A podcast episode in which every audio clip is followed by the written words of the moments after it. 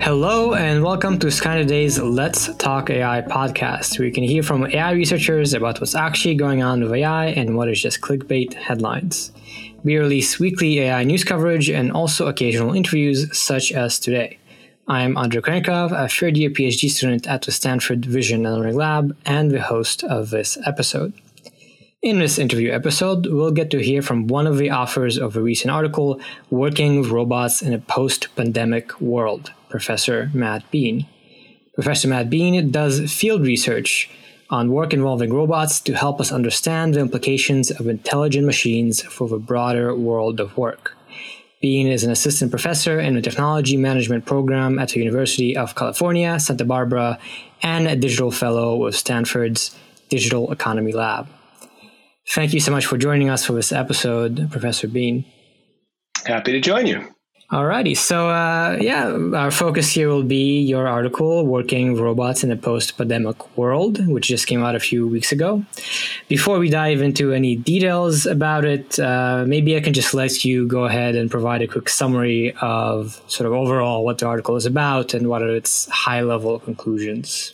Sure. So I'll uh, I'll start with the high level conclusion actually, which is that firms now uh, that that are in our sample at least, and they they seem this this finding seems to generalize as I've talked with others across other industries, are facing a lot more uncertainty and volatility than they're used to. So our, our particular research program is covering e-commerce, for example, uh, you know, fulfillment warehouses, but also package uh, or parcel um, uh, transport. And um, the entire world on many dimensions is, is really spinning. And so traditional ways of appraising investments in automation are just not applicable currently. Um, when firms are looking to make investments, the traditional calculus for uh, you know what um, makes for most value per dollar, both immediately and in the long run, are, are thrown off kilter mostly because uh, of change. Uh, volatility uh, is is basically the enemy of automation really elaborate or complicated automation. So, practically, firms are turning more, this of course varies by firm, it varies by industry, but turning more towards automation that uh, we we, um, we coined this term we classify as plug and play.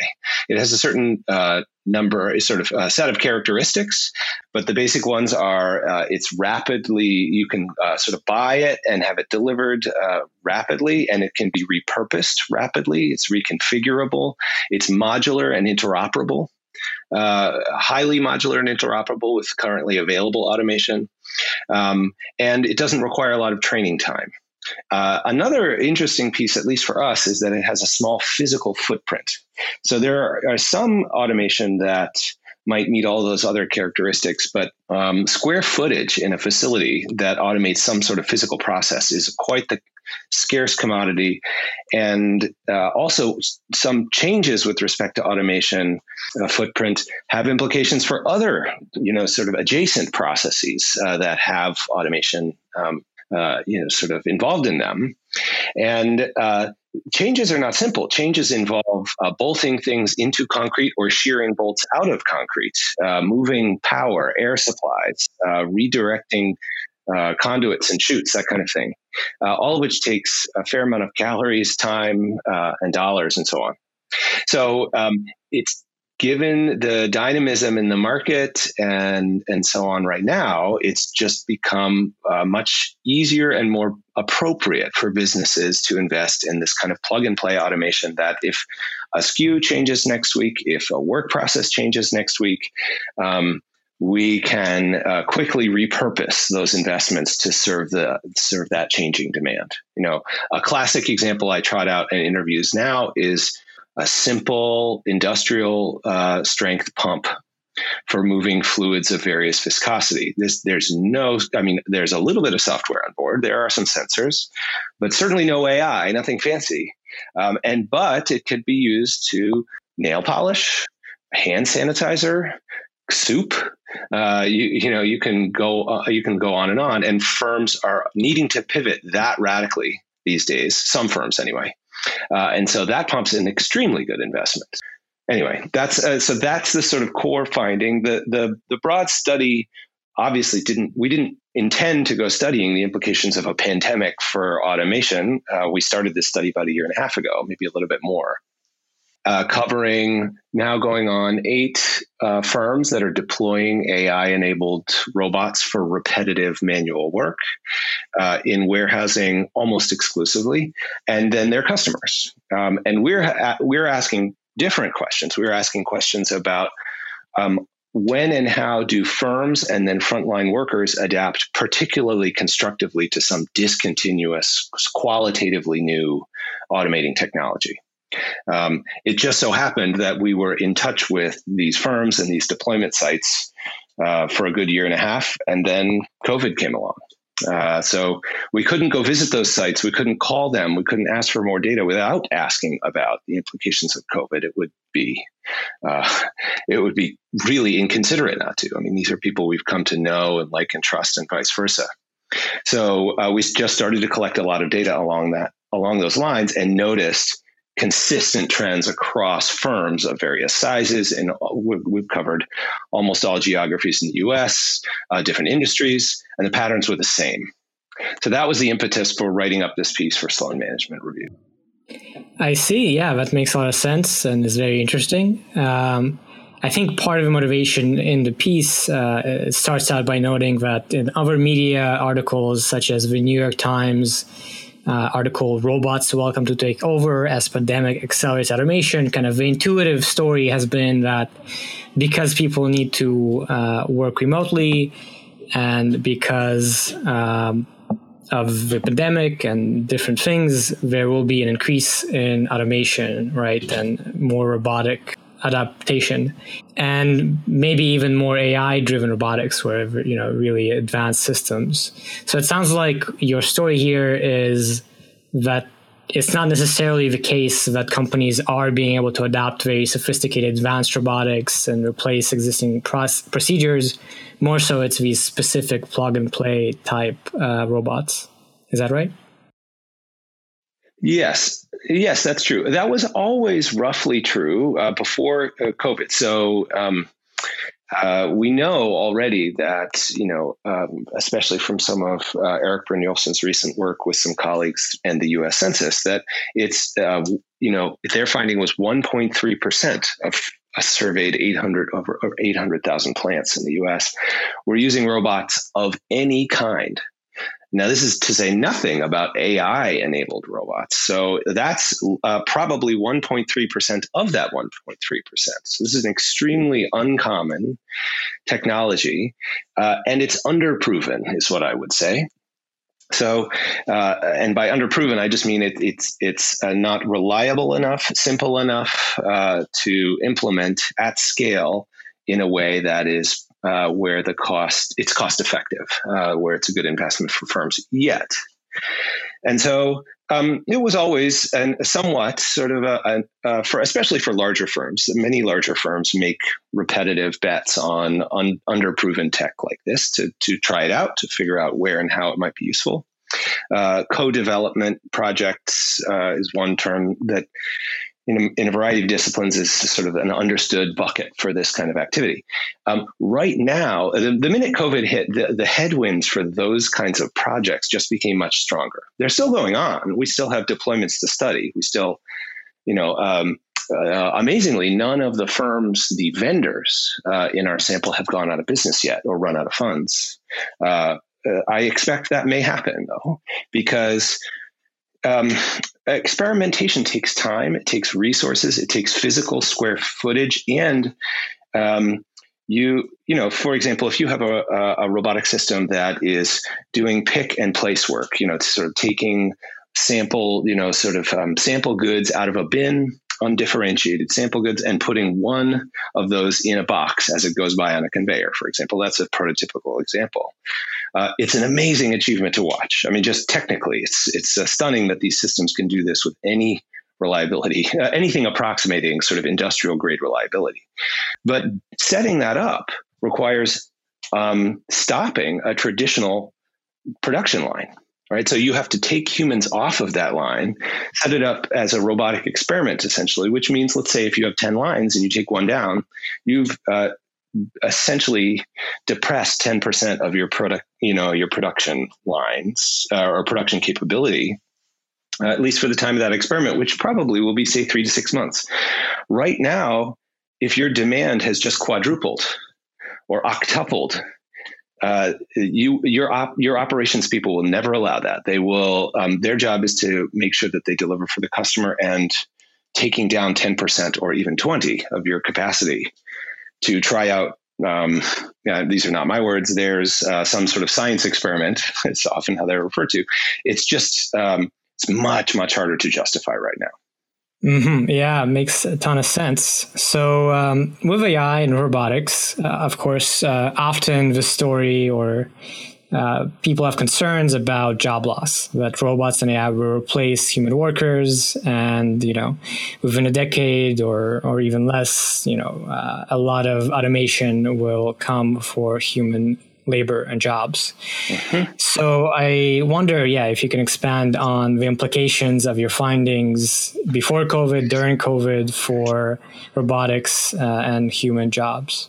Sure. So a few caveats, and then um, I, I, can share some points. So the, the main thing to say is that. Uh, are we'll have more to say on this question, uh, the the broader sort of implications of uh, AI enabled robots for work and employment and so on in subsequent papers. So uh, stay tuned is the main message. I can I can start to speak uh, at ground zero, which is COVID and this paper that is published right now. The clear implication, the sort of uh, the the concomitant finding with uh, with what I've said already around plug and play automation, is that human flexibility is more valuable now uh, than it was before COVID.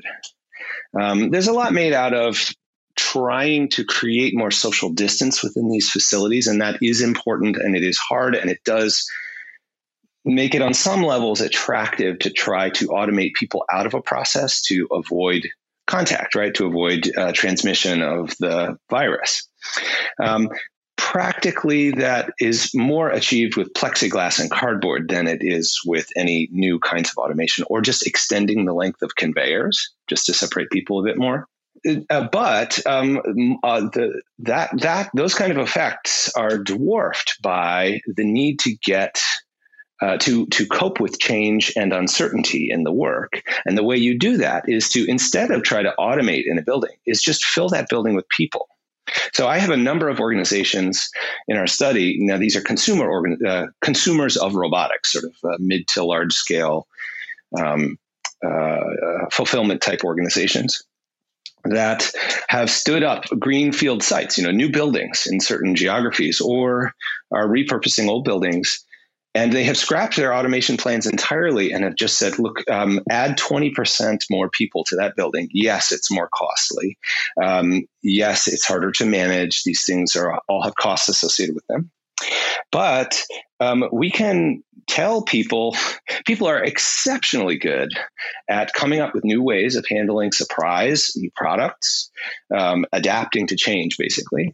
Um, and they are, you can also, um, if you do a good job managing a team, managing an organization that sort of fills a building, um, you can motivate them to work harder to meet some new challenging goal. You know, a lot of us in very different ways are, you know, this is an extraordinary challenge, this pandemic, but we're seeing some of the best of what people can do for each other uh, in their work because of that challenge. And uh, we've seen that in a number of facilities as well. So this is a long way around to say, in the short run for people, and jobs, there's more opportunity, not less. There's more jobs that need to be filled.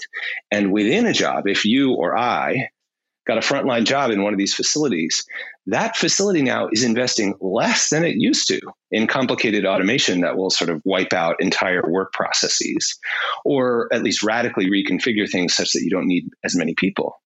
So you or I not only have more job opportunity uh, at the front line, but we have more opportunity to be valuable to innovate in a process, to note some way in which it could be improved, uh, to learn more about the functioning of the building, to connect more with other people. So, a highly automated process is one where the connections between humans are physically distant and socially distant. Um, that's what a highly automated process looks like. You, you don't get to talk much with each other. You don't get much to socialize, or on the sort of learning side, you don't get much to sort of notice things as a collective, like chat about how this might be improved, see new opportunities. And now there's just a lot more of that. So, um, in a weird way, COVID has provided more uh, and you know uh, more job opportunity, more opportunity for learning and development, but certainly more opportunity for work uh, than there was before.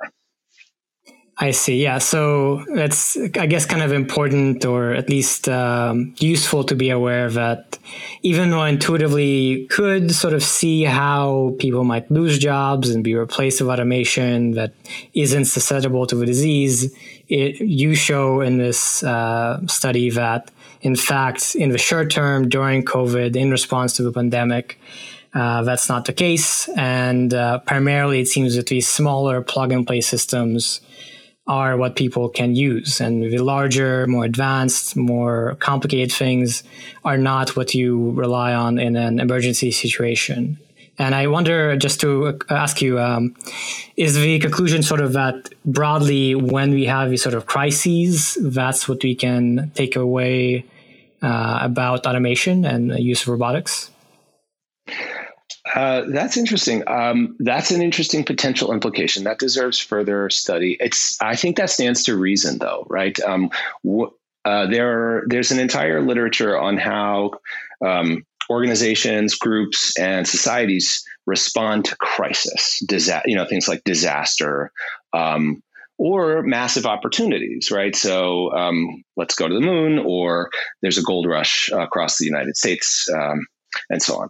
And uh, the consistent finding across that body of work, as I think about it, is um, uh, complexity and rigidity in the way you organize, in the technologies that you use, is kind of the enemy because there's a lot that you need to learn really fast and you need to be adapt- able to adapt, uh, i.e., change process, change personnel, change skills, uh, given uh, ch- rapid change.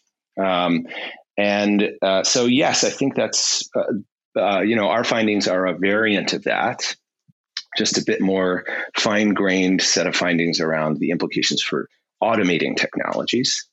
Um, but as long as that volatility is there, I think um, we're going to see a lot more stories uh, about and a lot more data about humans playing a really important role around, um, you know, adapting and finding new ways to handle things. I see. Yeah. So, uh, as usual, AI don't underestimate humans and how important they are still, even as we do make various advances.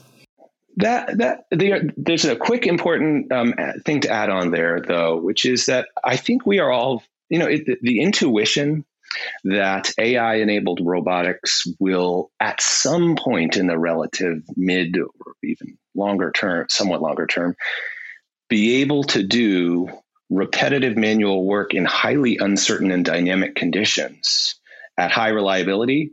Um, having seen what I've seen, I can't speak in detail about these firms, but um, uh, uh having seen their deployments, um, I've been absolute. I mean, I, I follow these kinds of things as closely as I can.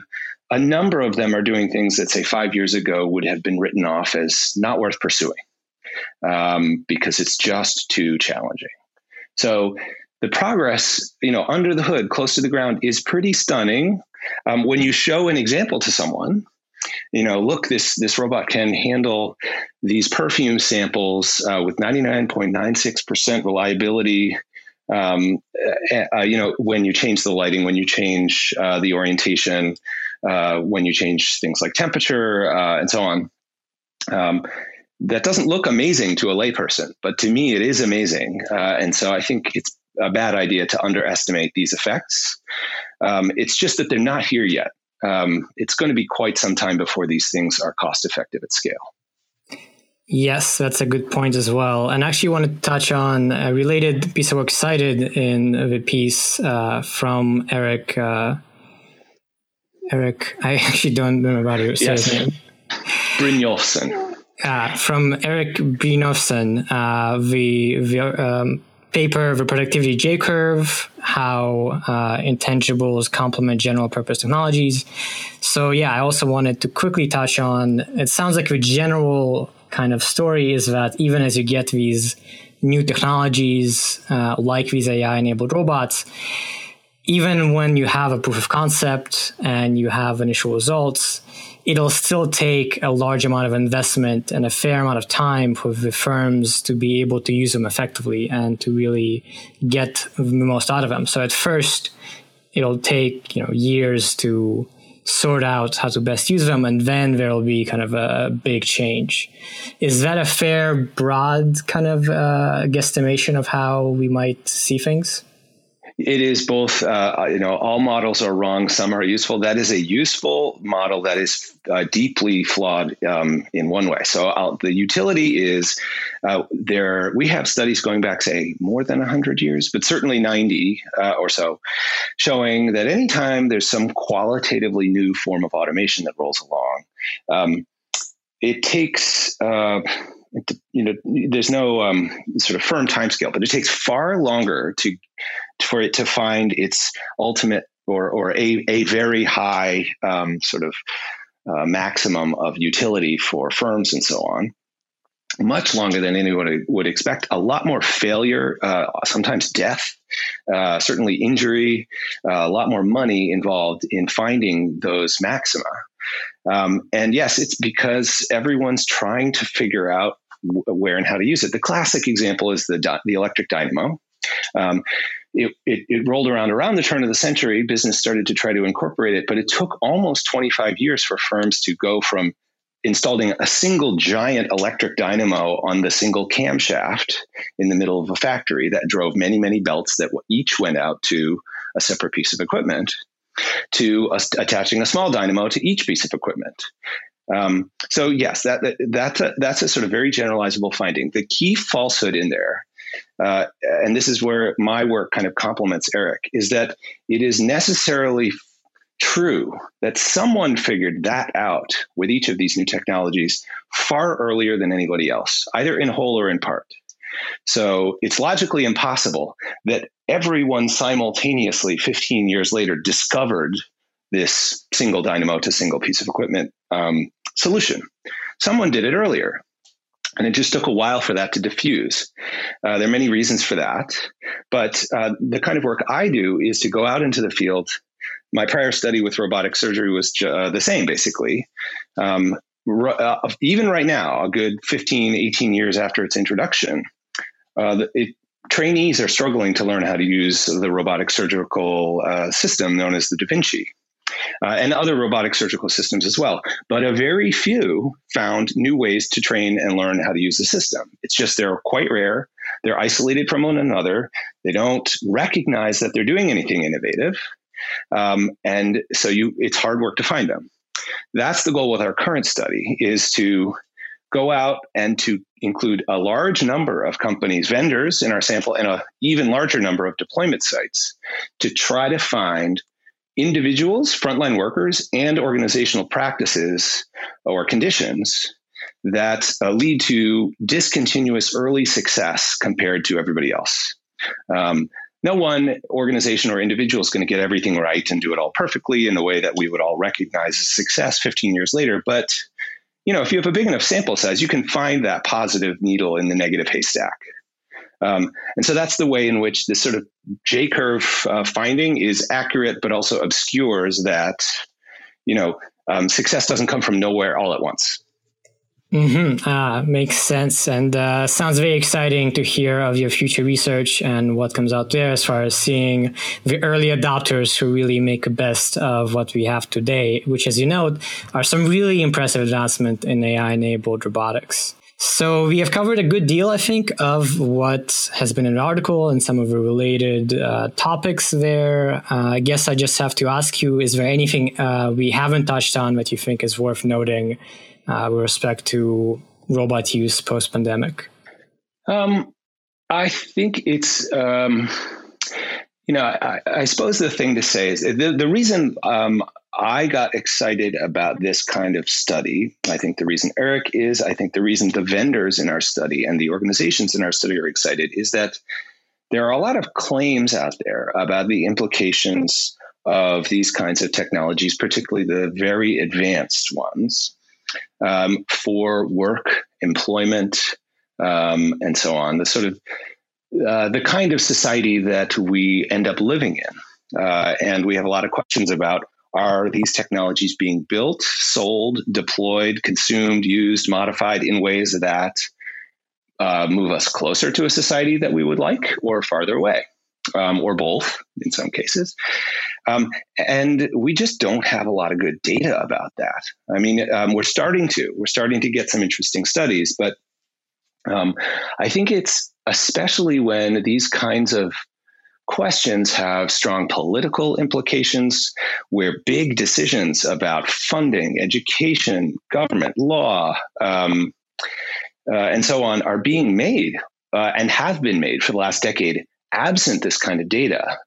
I think, at least for me, it, it's um, this is the real motivation behind the work. And I, I, if there's one message I would hope to spread, it's that we should all try to get more data on what's actually going on on the ground, whether it's to do with design processes, processes through which these technologies are sort of sold to the market, to the open world, to, uh, the processes through which they're put to use, uh, and so on. Uh, these are going to be getting data on these processes will help us make actual informed, you know, do good informed social science, like build good theories about what's actually happening out there. But then also for politicians, for lawmakers, for business leaders, for technologists to make informed decisions about what the consequences will be of uh, these technologies. I think we we need a lot more of that kind of work. Um, obviously, that you know, we all say you know if you've got a hammer, everything looks like a nail, and I this is this kind of work and getting this kind of data is why you know I do the work that I do. So of course I'm going to say something like this, but it does seem to me to be a serious gap. And uh, making decisions without this information, you all you have to go on are your assumptions uh, or an anecdote that you've heard about what's going on, not a systematic data set. So uh, I hope if there's anybody out there listening who feels the same way I do, uh, get involved, try to support a study. Um, if you want to be studied, uh, reach out. Um, uh, you know, uh, we just need to build a bigger tribe of people focusing on this kind of work so that we can make decisions that are more fact based uh, and data based than based on um, mental models that, you know, they're based on a variety of things. Science fiction we've seen, stories we tell and hear, you know, you name it. Absolutely. And as an AI researcher and someone focused in robotics, uh, where I see these stories all the time and, you know, people mention them, I'm very glad to see that you are doing this on the ground study and looking at the actual implications and, and collecting that. So, on that note, uh, we can go ahead and finish up. Thank you again, Professor Beane, for joining us on this episode. Happy to join you. Really appreciated the opportunity. And thank you, listeners, for listening to our interview for this episode of Skynet Today's Let's Talk AI podcast. You can find articles on similar topics to today's and subscribe to our weekly newsletter of similar ones at skynettoday.com. Subscribe to us wherever you get your podcasts, and don't forget to leave us a rating if you like this show. Be sure to tune in to our future episodes.